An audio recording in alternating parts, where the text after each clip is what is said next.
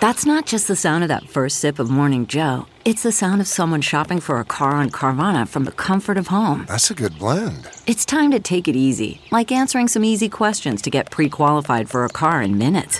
Talk about starting the morning right. Just like customizing your terms so your car fits your budget. Mm-mm-mm. Visit Carvana.com or download the app to experience car shopping the way it should be convenient, comfortable. Ah. What makes a life a good one? Is it the adventure you have? Or the friends you find along the way? Maybe it's pursuing your passion while striving to protect, defend, and save what you believe in every single day. So, what makes a life a good one? In the Coast Guard, we think it's all of the above and more. But you'll have to find out for yourself. Visit gocoastguard.com to learn more. Hi, listen up for a second. One of the best ways to unwind after a week of relentless chaos is the After Party podcast presented exclusively on our Patreon page. It's a commercial free 90 minute podcast that's kind of like eavesdropping on an evening chat between me and my girlfriend, Kimberly Johnson. You know her from the Start Me Up podcast and from the Stephanie Miller show, et cetera, et cetera. It's far more personal than the free shows with all kinds of revelations about our personal lives, but with all the latest political commentary in there too. And it can get really weird and fun, by the way. So don't miss out. Subscribe to the After Party level at patreon.com slash Bob Cesca Show. And you're also going to get two Shadow Docket shows included in that level of support. Again, it's patreon.com slash Bob Cesca Show. And now let the cartoons begin. The Bob Cesca Show. Bob Cesca. Bob Cesca. You really are sick. The Bob Cesca Show.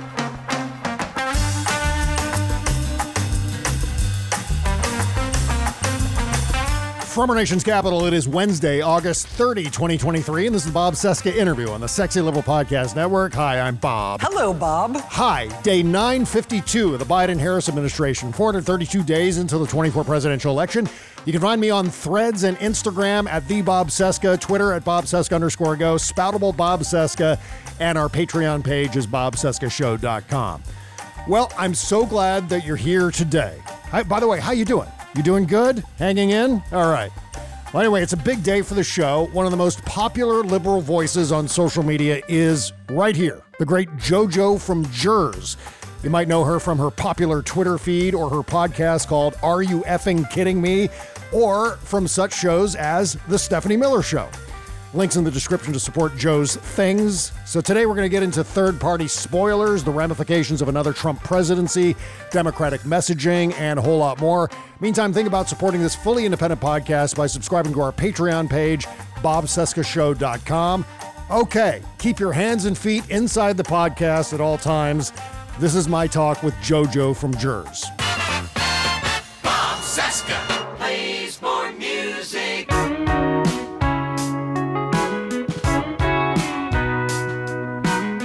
are you? I'm great. How are you? I'm great too. I'm just trying to. Yeah, perfect. I've just switched it so that I can hear you through my headphones. Great. Don't you love it? Now we're all like audio engineers. well, I mean, that is definitely um, giving me far too much credit because I'm an idiot.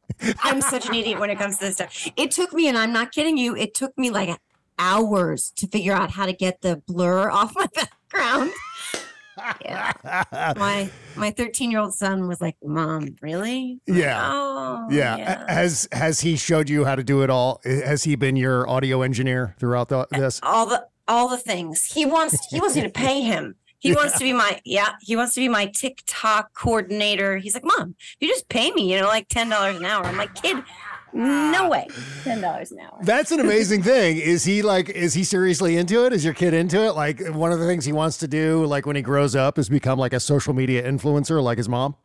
i i think every kid at that age thinks that that might be their you know their their life's path but Yeah. I, I think he messes around a lot. He has a lot of different ideas for what he, want, he what he wants to be, but I think that um he really wants to be like a sports broadcaster, and that's my daughter calling me. Sorry. Oh wow. Yeah, How many kids do you have? just two, just two, and my daughter has chosen this very moment to call me. Yeah, they're at their dad's, Do you but I to- only have the two of them. Do you need to take No, it? I'm gonna text her. Is No, it no, an no, just- emergency? Okay. How old are your kids? So uh, Abby is just turned uh, 10 Yeah. and Leo is about to turn 14. Wow. So Yeah. are they kids who go, Yes, mom, let's talk more about Donald Trump? Or are they kids who go, Mom, shut up about Donald Trump? It's funny because they have, I guess, because they've really grown up on this shit. But like, oh, I don't know if I can say shit, but we're not recording. No, yet, that's fine. right? No, So- this is all yeah. recording. This is all on the show. Oh, you can and, and you can say whatever you want. Oh, good. Well, I, uh, no, their tolerance for my talking about Donald Trump is remarkable. I mean, my, I, I don't understand. My son, you know, he, uh, Trump National or whatever that golf course is called is not actually that far from here. And when Trump first won in 2016, my son was like, I'm going to go to Trump National. I'm going to throw blueberry pie at the sign. that was his form of protest. Yeah. And, and it's funny because he's now in honors uh, history because he did so well last year in, uh, in history. And it, he goes, Mom, it turns out all that talking you do actually seeps in because they said, Who's the Speaker of the House? And I was like, Nancy Pelosi. And then he's like, How did I know that? What's your son's name? What's his name? Leo. Leo. So you know what? Leo's got to start his own show. Uh, he's got, and, and what he does is is the whole show is he goes and trolls Donald Trump at Bedminster. He's Right. going to be the kid with the blueberry pies outside of Trump National. So are are you originally from New Jersey? Yes. Right, and and so that's Bedminster's generally North Jersey, right? Uh, Or are you Yeah. from other, some other part of Jersey? No, no, that's North Jersey. It's um it's I think that's Somerset County. I'm in Warren County, but so it's like a county over, but it's actually not that far of a drive. And I used to work right down the street at a restaurant where Ivanka liked to dine. She was there the night before her wedding. It was a very fancy, fancy place. And uh yeah, so I'm very familiar with that that little section of the state. So was she a good tipper? Uh, I think I, know, I don't actually remember hearing what kind of a tipper she was. So I don't know. I, Okay. uh, I, well, I don't know. Probably not, right? yeah. So when when did you start first start following politics, Joe?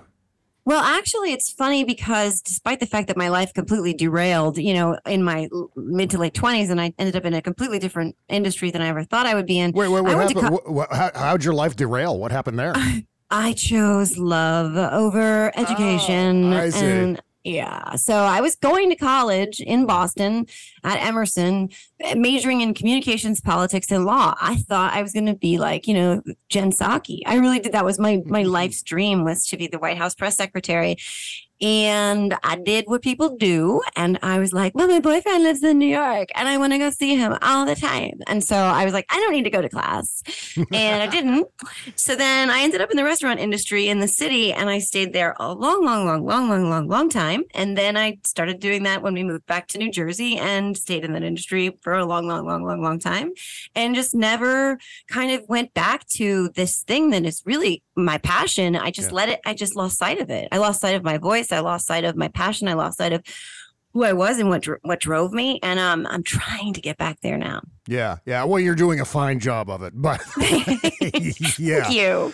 That's very nice of you to say. But what first inspired you to start maybe down that road uh, career wise? Uh, it certainly wasn't Jen Psaki because it was before Jen Psaki, but Yeah. was there some sort of inciting incident along the way? Say, hey, you know what? That's you know what that job right there, or being in this. Boy, that a lot of actions happening here. Let's try that. What what was that thing that uh, occurred? What was the spark?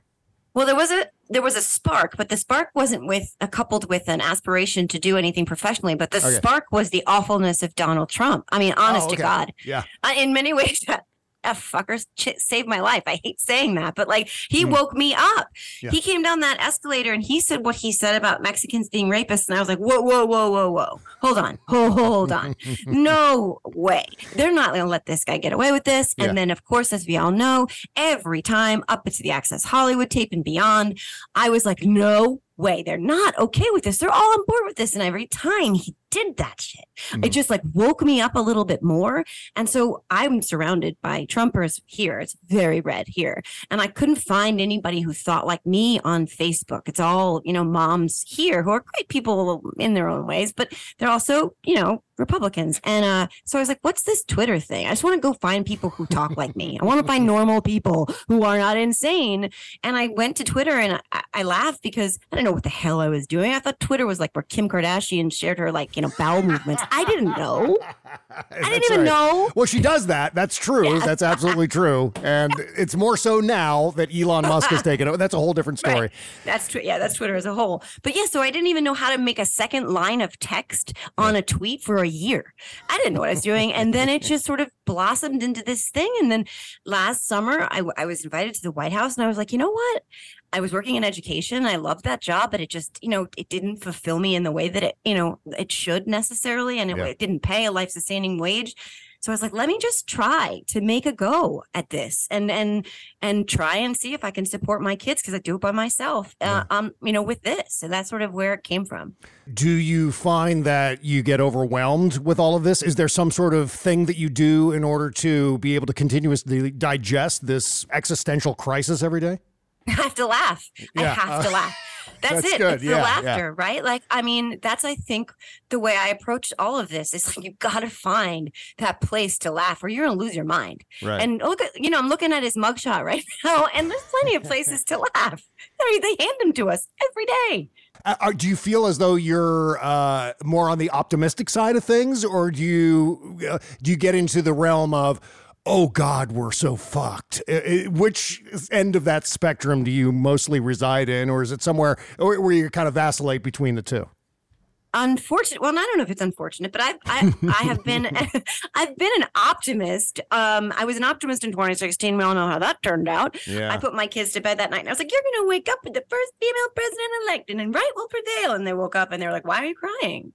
Um but yeah no i think i'm i mostly have an optimistic bent. I, I talk about this a lot but Preet who's someone i have so much respect for wrote a book called doing justice. And in it you know he talks about how justice eventually does sort of come back around and we just have Yeah. to have faith and i've really tried to embrace that and and you know we have everybody was like donald trump's never going to get indicted he's never going to get arrested and we're looking at four of them now Yeah. um so it's frustrating it's hard i'm i'm it's hard to stay optimistic with all of this crazy, but like I really do believe eventually we are going to get to the other side of all of this and justice will prevail. I don't think we're as fucked as like I probably thought we were in 2016. Yeah, yeah. yeah. Well, that all makes a lot of sense. And there are many, many days when I feel that way myself. The thing that I, I'm always contending with, Joe, is this idea that we're no longer in the before times. We're no longer in semi normal politics where, yeah, you could probably debate a Republican on the merits of tax cuts versus tax increases for the wealthy and so on, and have a, a, a reasonable shovel fight over Right. that kind of issue. But now we're in this new paradigm where the Republicans are so ensconced in bullshit and propaganda and disinformation and existing in an entirely fictitious world that they've constructed with which to entertain this gigantic audience of Red Hat disciples. And that to me has shifted everything into this uneasy kind of leaning too far back in your chair form of politics that we're dealing with. And so that's what tends to make me go, oh, God damn it. How do you push back against that? Do you even try? You know what I mean? Yeah. Well, I mean, there's no, there's absolutely no mistake. You're exactly right. Like that, those old, that old discourse that, uh, you know, people say like, you're, this ain't your, your grandfather's Republican party. Yeah. And it's true. I mean, it's not. And I, my dad was a Republican until W and then he switched parties, which I was like, told you. Oh, good but for him. anyway, Yeah. yeah. we used to have conversations when he was a Republican that, you know, were uh, polite.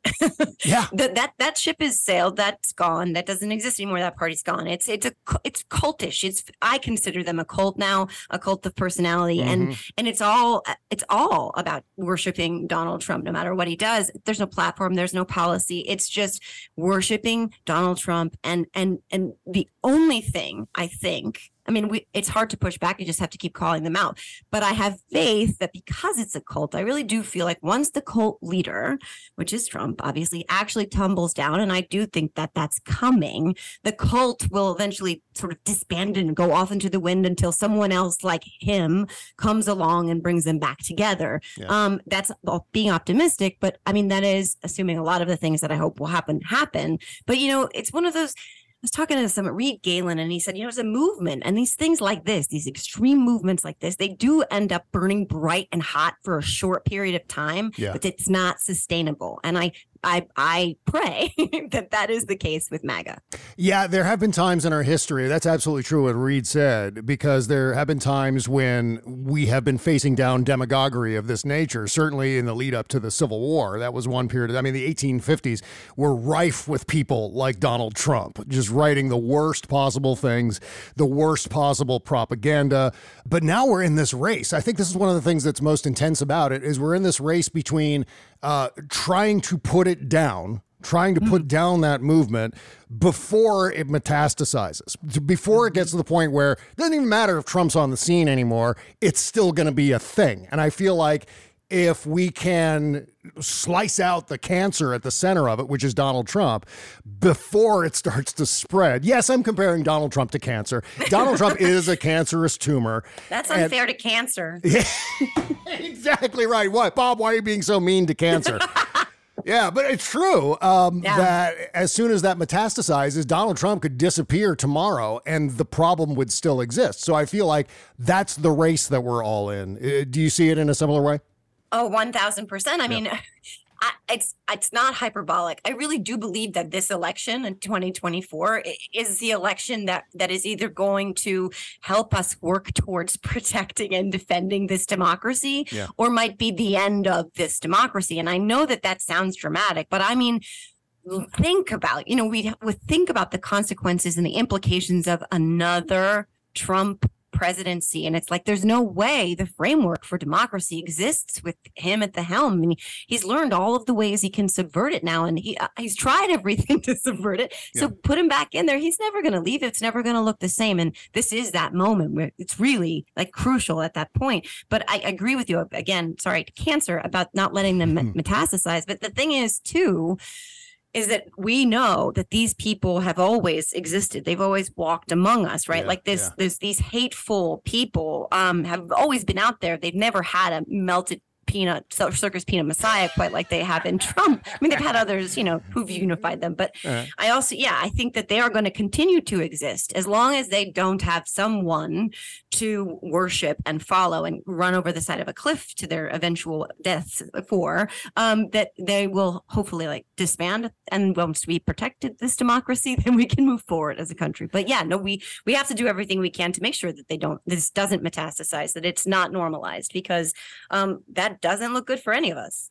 In going back to what we were saying about optimism, I feel as though if it were just a one on one matter, if it was just Democrats versus Republicans, and I mean, when I say Democrats, I mean the entire spectrum of normals from uh, former, like never Trump Republicans, like Reed Galen, you were just mentioning, you had Rick Wilson on your show the other day, from that end of the spectrum all the way down to the far left, I feel like between Democrats and Republicans, that'd be something mm-hmm. where I think we could prevail pretty consistently.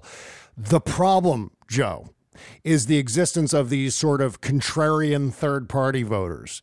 Mm. What do we do about that? Like the no labels of the world mm. or RFK Jr. trying to take chunks out of Joe Biden during a primary process when normally incumbents don't need to worry about a primary challenger because, you know, they're the incumbent.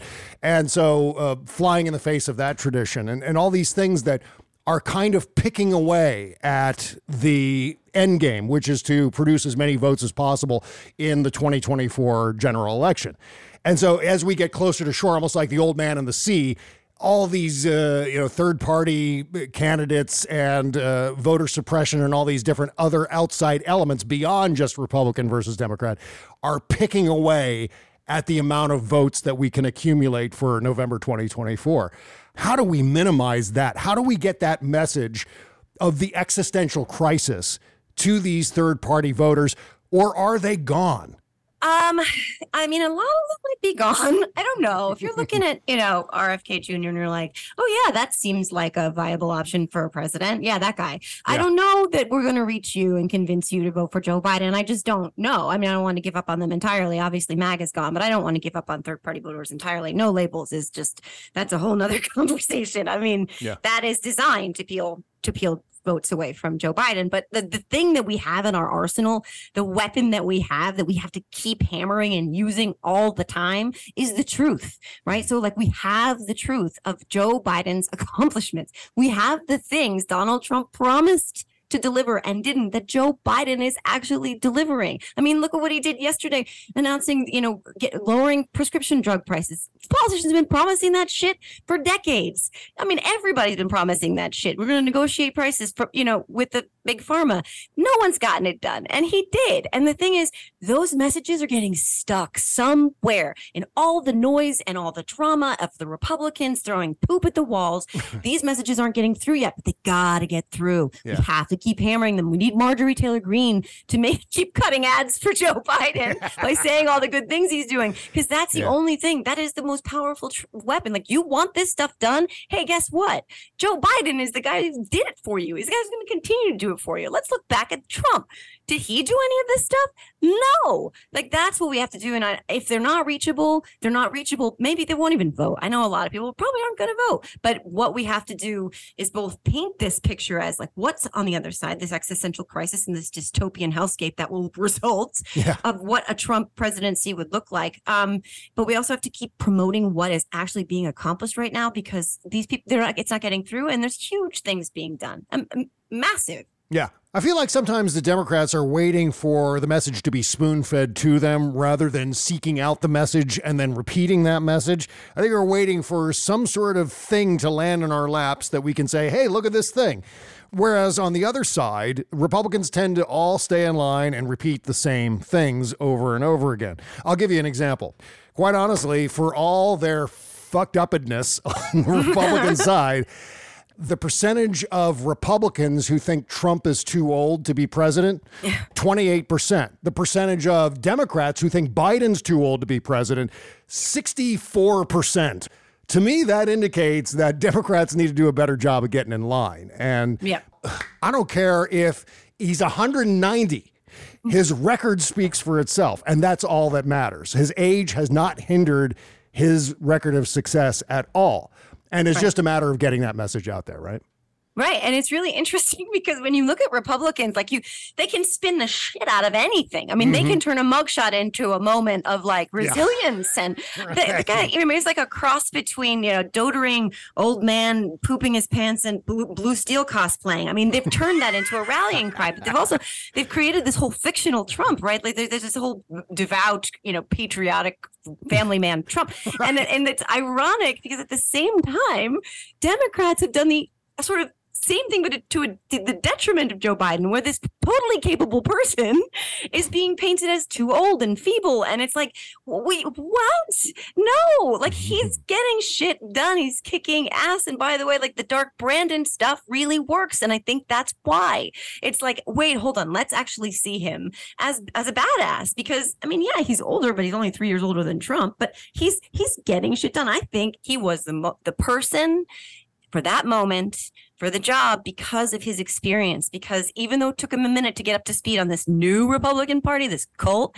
he got there. And look at the shit he's accomplished with this republican conference. It's like mind-blowing but we need to we you said we are the surrogates because like you talk and i talk in the way that everybody around talks. We talk like regular american people. We don't mm. pretend to be experts on any of this stuff. We're talking about how this impacts us how it makes us feel what we're worried about what we're focusing on and other people can see themselves in what we say hopefully and it resonates that way and that's how i think you really effectively spread the messages because like you said republicans they're some lemmings. They know how to they know how to they know how to message um, it's all hate and hate's very powerful it's not our weapon but you know the democrats democratic establishment is not so good at getting in the muck they don't want to they they seem to think they should stay above it which is often true but i'm not above it yeah, yeah. You know, one of the things that I used to do on social media all the time was to directly confront, uh, you know, then referring to them as conservatives or Republicans or whatever. Now they're just red hat disciples of Donald Trump. But at the time, it seemed a little bit more worthwhile to take them on directly on a social media platform, whether, whether it's Facebook or Twitter or whatever. But now it's at the point where it doesn't even feel like it's worth bothering because it's just like screaming at a brick wall. Well, like, what's your policy as far as debating Trump supporters, for example, debating red hats on Twitter, getting into it with mixing it up with them? Or do you just not bother? Do you sort of just, I, like what I do is I just point and laugh and walk away. Uh, but do, do you have a particular uh, methodology that you use as far as confronting them? I don't engage mostly. I, again, it's like pointing and laughing. I, it's an exercise in futility. I mean, it's Yeah. like it's like we're both looking at you know the, the same number, and and it's not a question of whether it's a six or a nine. They're like, that's a hot. Like this is what we're talking about here. You can't you can't get into it with them because I wrote a piece yesterday on my Substack about this. Like they just keep screaming election interference, and it, they it's like aloha, but like in dumb fuckies because they can use it for anything they want. They apply it to seriously bad hair day, mm-hmm. election interference. Like get a DUI, election. Did you get fired? Election interference. Like they can just throw that shit out there and then they walk away like they're Eminem beating Vivek Ramaswamy in a like rapping contest. This is what this is what this is what arguing with them looks like. You're just Yeah. gonna scream and they're gonna scream back and they don't need any facts, they don't need any evidence, they don't care about any of that. So arguing with them is like trying to staple jello. Don't try. I like to just poke them and walk away. And especially if they have a spelling error, I might come back and poke them again. But that's, you know, Yeah, yeah. I mean, that's just my deranged sense of fun. Uh, you know, along those lines, there is this new group in uh, what I was calling the uh, the spectrum of normals.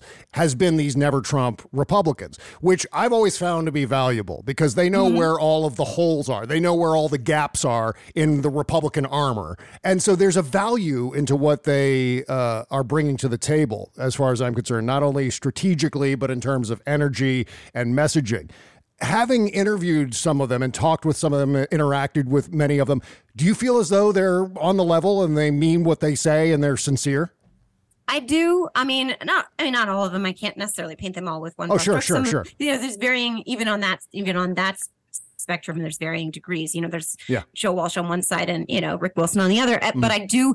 I have found. I mean, ever since Lincoln Project started, actually, I found them to be incredibly useful, and I do think they were impactful in the 2020 election. And I do think, despite everything anybody could ever say about former Republicans or RINOs or whatever, um, that they have a usefulness that they are actually endeavoring to protect this democracy too. And that's the awfulness of what's happening right now with not just Trump, but you know, Greg Abbott and Ron DeSantis and the whole kind of movement of the entire party far, far, far to the right. So far to the right, it's not even on the map. But like I think that they are interested in bringing us back you know so we can have those conversations we Yeah. used to have about policy about platform and I, that i found you know that those are some of the strongest allies personally that i have I, I mean i'm i'm friends with all of those guys and it's it's because of trump's awfulness that we became allies when i never would have suspected that would have happened but you have to you have to find a coalition to fight back against all of this. I mean, this is this is an extraordinary time in our country's history. We have to take extraordinary measures, and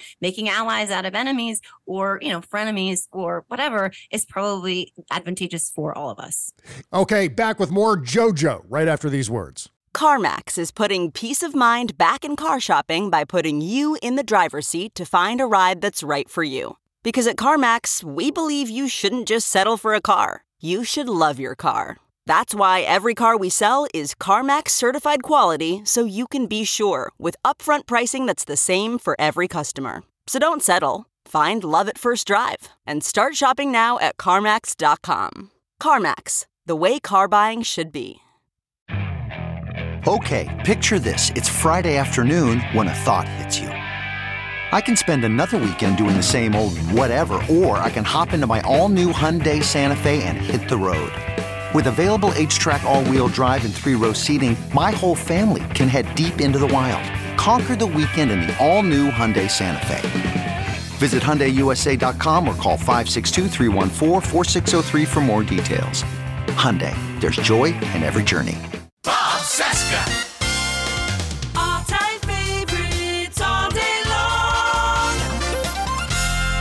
Yeah, it's weird to see uh, the relative strangeness of where we are in the political debate in terms of suddenly now I am favorably retweeting Bill Kristol. you know what I mean? Right, right. If you had told me 10 years ago that I'd be sitting here in 2023 favorably retweeting Bill Kristol, I would have said, Oh, you're fucking insane. What, what are you talking about? That's madness. What did you become a Republican or something? But yet, here we are. It, it's not the strangest thing that we're confronting right now in politics, but it's kind of in that spectrum of weirdness, isn't it? the fact that we've made these strange uh, bedfellows, you know? A hundred percent. Yeah. I mean, like, oh wait a minute, you're gonna be friends with Kellyanne Conway's husband? Like, what are you talking what about? is no, that? Yeah. what crystal? Take that crystal ball throw it out the window. That fucking thing is broken. Yeah. But I mean, that's again extraordinary times. It is. You're right. Not the weirdest thing that's going on right now because Mm-hmm. you know making a Trump a, a mugshot into you know a fundraiser is probably one of the weirdest things that's going on right now. Yeah. But yeah, no, I mean, I I never ever thought I would be retweeting Bill Kristol either. That I'd be like Tom, um, Tom, what's his name? Tom Where's Nichols. name? Yeah, like Tom Nichols. Yeah, that makes yeah. a lot of sense. Tom Nichols. Yeah, yeah, he does. do. I've been communicating with Tom Nichols on Twitter since God 2013. Since oh, I think we first bumped into each other talking about Edward Snowden, where we were kind of uh-huh. dubious about Edward Snowden, what he was up to. And we are like, well, there's something going on with Russia. What's happening with Russia? Maybe this is the portend of some sort of insanity going on with Putin. Oh my God. And then suddenly it started to happen. like, okay, this guy, Tom Nichols, seems to know what he's talking about. So I'm going to kind of pay attention to what he's saying for sure. Yeah. But, uh, you know, one of the things that Tom and I have discussed privately is what do we do if Donald Trump becomes president again?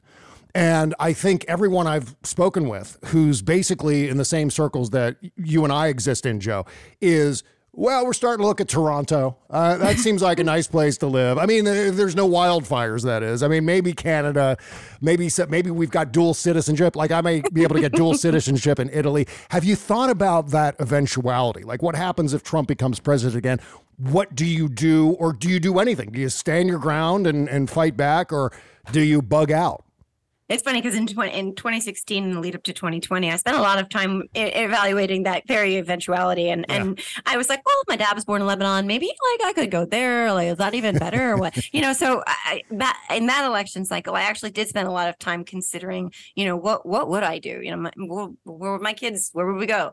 And I have to say that in this particular one, I'm spending a lot less of my own emotional and mental real estate on that question because I am not even though I'm not, I know I'm not going to say never. I just don't think that there's much value to me sort of putting any stake in the reality or any reality that Trump actually wins because I'm just, I just don't want to go there. That's and so I'm not really extraordinarily letting healthy. myself go there. Yeah. So I'd healthy. rather focus on making sure it doesn't happen than Right. thinking about what happens if it does. Yeah, yeah. And I think uh, while I sit here and go, hey, yeah, yeah, Toronto or you know, Venice or something like that, that, that looks really good. But then I go, you know what? If he does get elected again, I'll probably just stay here. I- I'm comfortable in my little office here in, in our apartment. They And- come for us and put us in the yeah, gulag. it's too much of an inconvenience to move, so I'm just going to stay here and fight. Might as well. yeah, it's right, too much exactly. trouble. But you know, Yeah. the the AP posted an article last night that, as far as I'm concerned, should be a huge wake up call for anyone who's thinking about sitting out the next election or voting for a third party. And the headline was basically this. Conservative groups draw up a plan to dismantle the U.S. government and replace it with Trump's vision. This is an AP news story. This is not an opinion piece. This is not something that is just a, a Substack entry somewhere.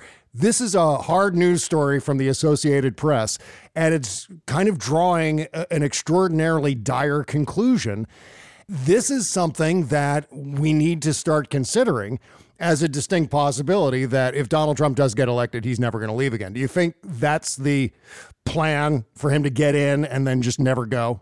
Oh yeah, I mean, yeah, I mean they Republicans are a party in, in the death throes. You know, they're facing their own extinction. The electorate is is not is not it does not favor them being elected by traditional democratic means. So they don't have any use for democracy anymore. And Donald Trump clearly doesn't have any use for democracy. He wouldn't win by also by conventional means. Um, but but yes, I do think that their design is his design is certainly to get in and, and do the things he wasn't he was somehow not able to do the first time. Maybe he mm. was worried about being reelected back then in those simpler times. But yeah, no, I mean, I think it's important that we think about those things. I do think it's important that we consider the ramifications of what his presidency would look like on this country. And we have conversations about that. Like you talk to Miles Taylor and you listen to Miles Taylor say, hey, guess what? He's going for the VA first. All you veterans and soldiers out there and loved ones, and he's coming for the VA. He doesn't like the VA. He wants to gut it. He wants it gone. And that's Yeah. just the tip of the iceberg. All the stuff he didn't do, shooting migrants in the leg for crossing the border,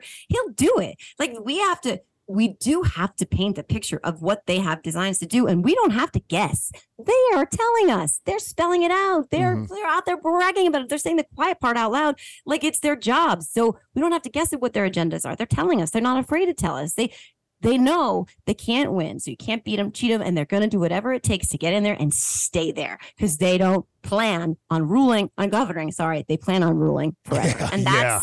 that's what we're at. That's where we're at.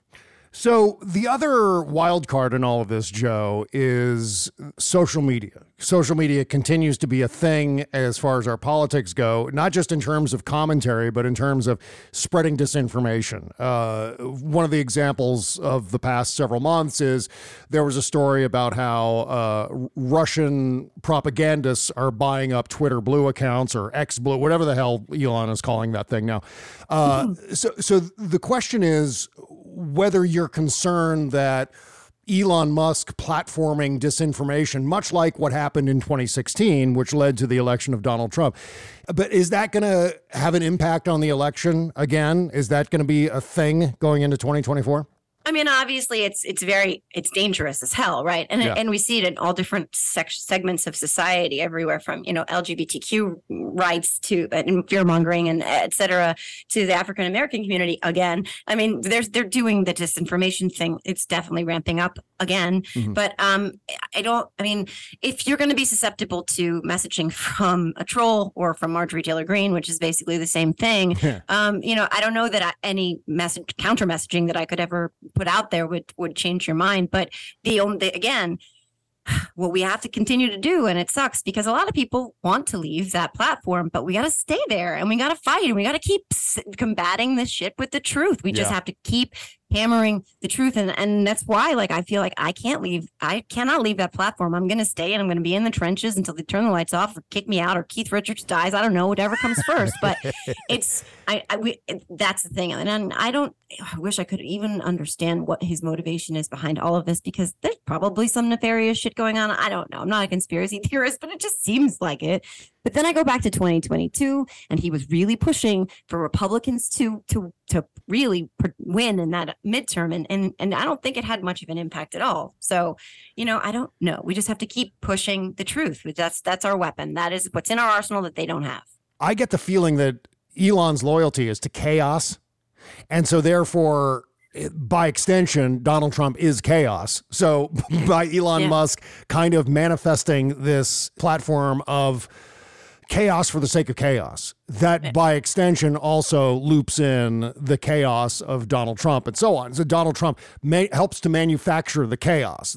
It's all about Elon Musk as an agent of chaos. And you know what? Th- that is a broader question. And you being such a, a- an influencer on social media, is social media by the very nature of it manufacturing chaos in our society? Um, yes and no, but can also it can also be a place for clarity, which is you know Yeah. what the intention is. But I think Elon's a narcissist, just like Trump, and and not only does he want to manufacture the chaos, he wants to be you know the the puppet master of all of it, and and watching the fires that that he builds, watching the fires that Trump builds burn is very satisfying. Um, but you know, I mean. The thing about the chaos machinery is that it's really beneficial for people like Trump. It's really, really beneficial for the Republicans who aren't running on anything sub- substantive or real, um, because people are, are distracted. They don't have the the capacity to really kind of weed through all of this shit with all the noise and the shooting of woke beers and the you know Yeah. all the all the things that they're canceling every other day and stoves, gas stoves, etc. So eh, the idea is the chaos is meant to sort of distract people so they can't focus on the truth. And again, I keep coming back to this, but like I think that in the sea, the tsunami of the chaos that they're stirring up while they're chumming the waters with so much hate, that we have to do an equal part on the other side of that spectrum. And we have to just keep coming in with clarity and as as as as as like sharply as we can cut it so that it's not confusing. So it's very, very clear. We got to do that. We have to sh- cut through the shit and and keep coming back with the facts and the truth and calling them out on their bullshit because the idea of the chaos is so that people get lost, confused, disillusioned, Mhm. and then they walk away because they're too apathetic because they just don't want to deal with it. And we can't let that happen. So that's how that's how I see it as a as a tool. Yeah. Do you feel like that's working?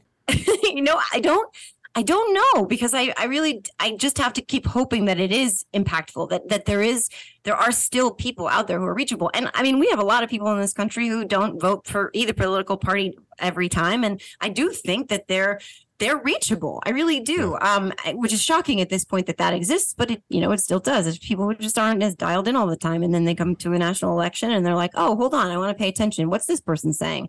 So, I mean, I don't know. I, I guess if I really if I ever thought that it, it, wasn't, I would probably still keep running my mouth just in case there was one guy who's been on a boat in the middle of, you know, the uh, Atlantic Ocean and he's like, oh shit, what's going on here? I don't know. I mean, I just think, yeah, it's important for me to keep saying it. Whether or not it's changing anybody's mind, the hope is that it, it does.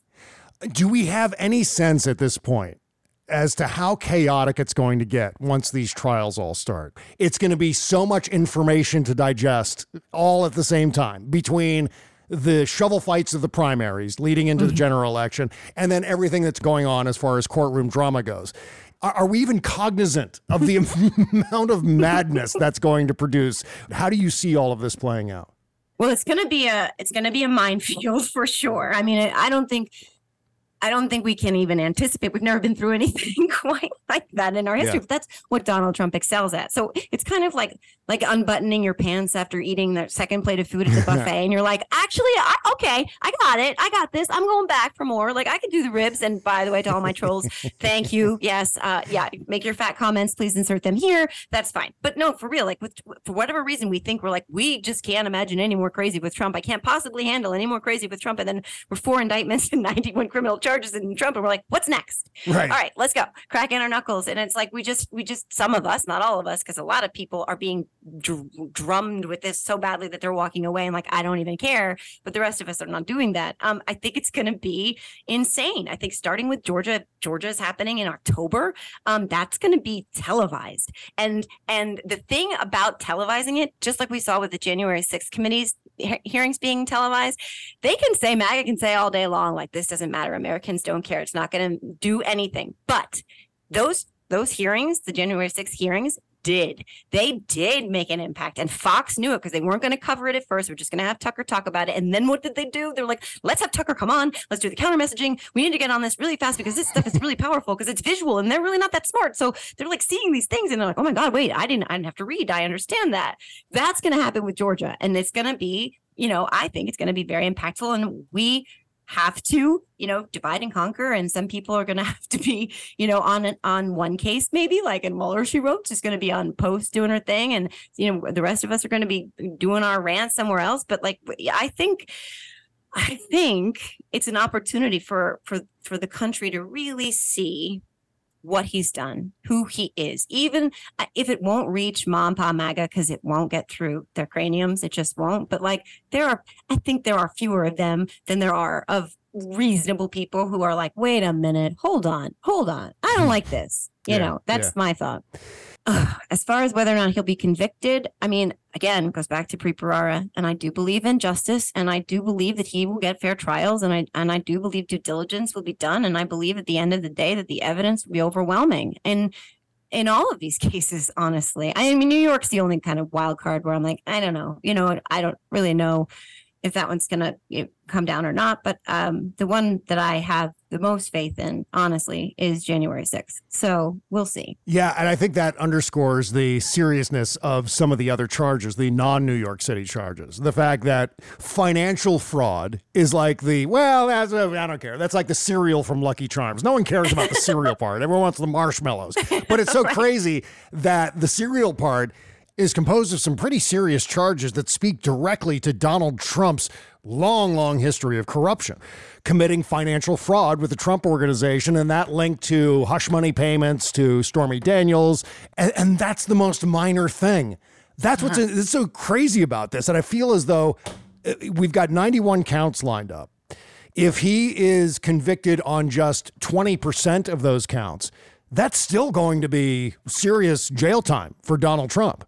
I, I, think we need to start calibrating our expectations based on that. Maybe he doesn't get nabbed on all 91 counts, but he doesn't need to. You know what I mean? Right.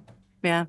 Yeah, no, it's true. I mean, what, what, and it is shocking to think of 91, and we're not necessarily done. I don't think we've even seen, you know, how many more he could possibly get uh, Yeah. before all of this is said and done. But the thing that I just can't wrap my brain around, that I'll never wrap my brain around as hard as I try, and I guess if the day I ever could is the day I should probably worry, is how it is that most of these crimes, I mean, even the hush money payment, really, they're they're designed around cheating the American people, Yeah. cheating the very same people who support him, who send him their insulin money every month. Like he's potentially with the, the documents case, let's say they have a son who's in a, you know, somewhere in, in conflict of some kind, or who knows if he's, you know, in the CIA or something. Let's just say that they keep sending Trump his, their money and he's imperiled their son's life Mhm. at the same time because he's compromised our national security. And it's like they're still behind this person more than ever when all of basically all the crimes he's been he's been charged with were were against them all of us. I just i'll never ever be able to wrap my brain around it. No you clubbed me over the head here take my money. I would like you to club me over the head some more but like from the you know the office you clubbed me over the head from last time. It doesn't make any sense. Yeah, and, and that the clubbing over the head metaphor, I think, is a, a pretty good one. Also, for the fact that the strategy from Trump and all the people who enable Donald Trump is to flood the zone with crimes and awfulness to the point where not just the press can't keep up with it, but the rest of us can't keep up with every single one. So, like, for going back to the financial fraud charges in New York City, like, I- I feel as though we as messengers should come up with some sort of system that, and I don't know what that system is. That's why I'm bringing it up here. Uh, some sort of system like a message of the day kind of thing, where we make sure that every aspect of what Donald Trump has been up to gets its own time in the sun, gets some sort of play where everyone's talking about these things, because there are so many aspects of Trump and Trumpism that we can't possibly begin to emphasize enough unless we have some sort of organized method for doing that. Because otherwise, we're just chasing whatever the latest headline is and we miss all the crap, like aforementioned financial fraud. Is there any way to do that where there are 84 million chefs in the kitchen all at once? Is there any way to organize that so that we can emphasize some of these Trump things? Um, it's, a big like question. hurting- I know it's a like big hurting question, yeah. cats. Yeah, yeah, I mean, the flood the zone, the, the zone with shit. That's what Steve Bannon. That's the whole. That's the whole game, right? Like that's Yeah, the yeah. whole ball game. That's the intention, and then the outcome is is again to, to dilute all of it at, at simultaneously because not one thing is so awful little out awful all the other things, and that's that's what we have to do. Like, I don't know how to coordinate that. Like, we'll have to have the Antifa meeting. Um, you just have to put that, put sign up for the snacks. You have to bring your own drinks, by the way, Bob. You cannot. I'm not giving you my booze. Um, but like for real, that's really difficult to coordinate. But you know, there are groups out there. There's DM rooms. You know, there's there's messaging, there's hashtags, all that stuff that we can that we can employ. Um, but we just have to keep being those people who cut through the shit and are like, hey, this is fucking awful. This is really bad. Like here he is telling a book biographer, like, I didn't declassify this. I shouldn't be showing this to you. And that relates back to our national security, something that could kill loved ones, could kill us. Like this is crazy. Here's the audio tape. Pay attention. Like and eh, nothing is going to be not it's not going to get lost as long as we keep paying attention and focusing on the truth. Again, back to that whole thing of the fundamental thing that actually still Yeah. exists, which is the truth. But like there's there's two prongs to them flooding the zone with shit right now. They've always done this with Trump too. Is not only do they try and out awful all the awful so that the last awful doesn't seem awful anymore, but they're trying to make Biden as awful with all these Oh, yeah. bullshit investigations and uh, these red herrings and this nonsense that they're completely manufacturing. They're doing all of that so that the American people who aren't in the weeds on this shit are like, oh well, they're all that they're both the same. They Oh, both yeah, have yeah. documents. They both cheated. They're both corrupt. It's like, no, actually, let's do the facts here. That's not true. Yeah. If everyone's corrupt, then no one is. Exactly. That's Bingo. the idea behind That's what he's done that. his whole life. I almost feel like, you know what we should do? Like a felony count of the day, where for 91 days in a row, here's this felony count. And then everyone t- starts tweeting about that and, and getting that message out there on social media and so on. And then we go to the next felony count. Oh, yeah, today is Fraud Against the United States Day. That's what we're doing today. something along those lines. Because here's another example, and this is not anything to do with the felony counts, but the fact that uh, Donald Trump presided over the deaths of 400,000 Americans due to COVID in his final year in office predominantly due to his own incompetence and inaction, with mi- a mind on the election rather than a mind on saving American lives. And I feel like that's one of those things that's just lost in the mix. This is 100,000 times more dead Americans than ha- happened at Benghazi. And the fact that Republicans made such a huge deal out of you know, and it, it was a big deal that four Americans died at Benghazi, not worthy of all the investigations, but, you know, suffice to say, if four deaths is a big deal, 400,000 deaths should be a factor of 100,000 times the outrage magnitude of Benghazi. And that sort of gets lost. And, and what I've been trying to devise, Jo, is a way to make sure that that stuff gets churned into the mix as much as anything else, as much as chasing the Donald Trump headlines every day. Is that even a, a possible goal to try to achieve? Or is it just too so. much? Yeah.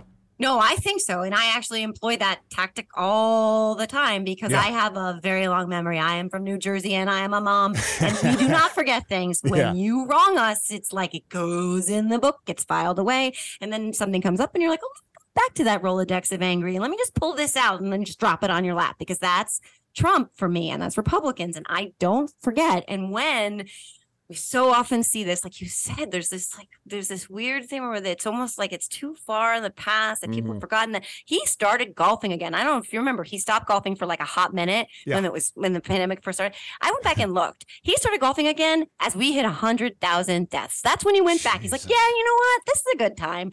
And it, it, it- it's so like think about that. And he the apathy that this person displayed for this country over and over and over and over again. So what I do because I don't want anyone to forget any of that shit. Like I mean at all is when they do their revisionist fictional Trump. This is the Trump that they're presenting as the guy who cares about the people in Hawaii as if that fucker even knows Mhm. anything about what happened over there. But they're like, Biden doesn't care about Hawaii. Donald Trump cares about Hawaii. And it's like, no, he doesn't. He was the paper towel guy. I'm going to go back and I'm going to show you the receipt. No, he doesn't care about this. Here's a receipt of him not caring about the hundreds of thousands of Americans who were dying. This is, there's, when they push these lies about him being a family man, let's go back and remind everybody that he admitted that he had many affairs, that he admitted bragging about sexual assault. Let's go back. Let's show the tapes. Let's, because we're not going to let them revise history. We're not going to let them whitewash who he is. We mm-hmm. can't because that stuff gets lost and then they win the messaging that they're selling, the narrative that they're pushing, which is all propaganda and bullshit passes and that's what people ex- accept as true and it's not. So like yeah i think there's a real power in making sure that a lot of us say actually that's not true. Here are the receipts. Have a look for yourself. Yeah, you know, one of the things that I, I kind of count on uh, when it comes to Donald Trump is the fact that in the United States, we have this long history of building up heroes and then tearing them down. The mm-hmm. Lance Armstrongification of public figures happens quite a bit. Oh, this mm. guy's a hero. Oh, what do you mean he cheated? Oh, fuck that guy. And and that gives me hope that eventually Donald Trump will face that sort of Lance Armstrong fate that as popular as he is right now in certain circles that eventually that will wear off and maybe those circles will begin to tear him down. And that helps me to sleep at night, Jo. yeah, I mean they are ultimately they are, they are going to destroy it's going to be a circular firing squad. They are going to right. destroy each other. That that's the nature of the beast that they build. But yeah i mean we're seeing it start to happen a little bit with like the chris christie's and obviously that's Mm-hmm. opportunistic but like we're seeing it start to happen a little but i don't think that there's a shot in hell that maga actually like the core base they're not leaving that guy. They're going to dig deeper and deeper down into that dumb fuck foxhole all day long until they That's like right. hit china i don't even know but they're they're not coming back. But you know, the rest of the party, yeah. And I also think this doesn't sell on a national level. We saw that in 2022 with the midterms. I just think the appetite for Trump is not there on a national level the way they're hoping it is, and we've seen polling that indicates that as well. Yeah, yeah. Well, the podcast is called Are You Effing Kidding Me? Everywhere you get your podcasts on, on Patreon at patreon.com slash Jojo from Jerz. You get you can get the podcast there, right? I, just didn't speak out of school, did I? You can get your podcast on your Patreon page. The podcast is not on the Patreon Oh, page. They just have the shit. same I knew it. I a- knew it. I knew I'd screw but I that do, up. I do preview it there. I mean, you can, Okay. you can every week uh, before every episode, I make sure I drop a clip in there and then promote it that way. But yeah, no, Gotcha. it's not on the Substack. That was going to be the way it went, and it just didn't shape out that way. So now it's separate. And what's your Substack? That's also, are you have been kidding me? So the, the, my genius, I'm a marketing genius. You might not have known that. It's the, it's the secret. Um, yeah, no, I was just like, I don't know what I'm doing. I want to name everything with a swear in it. Okay, that's what I want to do. That's my brand. That's who I am. Put an effing everywhere. Um, yeah. So um, that's my Substack is actually Are you effing kidding me? Also, Okay. um, and that is where I really, really, really, really, really let loose, folks. Like I don't hold back. Yeah, Amazing. the Daily Beast was like, "Can we? Can you? You know, write this piece, but like you be you, but like a little less like you. You know, because I just uh, I don't I don't have a filter. Oh, I've run into that myself. Can you be a little less you? Like, why the fuck are you even asking me then? Like, Yeah, uh, yeah, you know what I mean? I Is it- tend to use a lot of words, and I swear a lot. yeah. Have you heard of Chat GPT? I mean, if you need something to sound kind of like me, but not really me, right. they have right. uh, apps to do that. Oh, shit. All right. Well, it was great talking to you, Jo. Oh, thank you so much. It's great meeting you. Great talking to you. I could talk to you all day. That was awesome. It flew by. Yes, absolutely. We'll talk to you next time then. All right. Have a good one. Take it easy, you too. Bye bye. wonder who's walked these stairs before, but it's not quite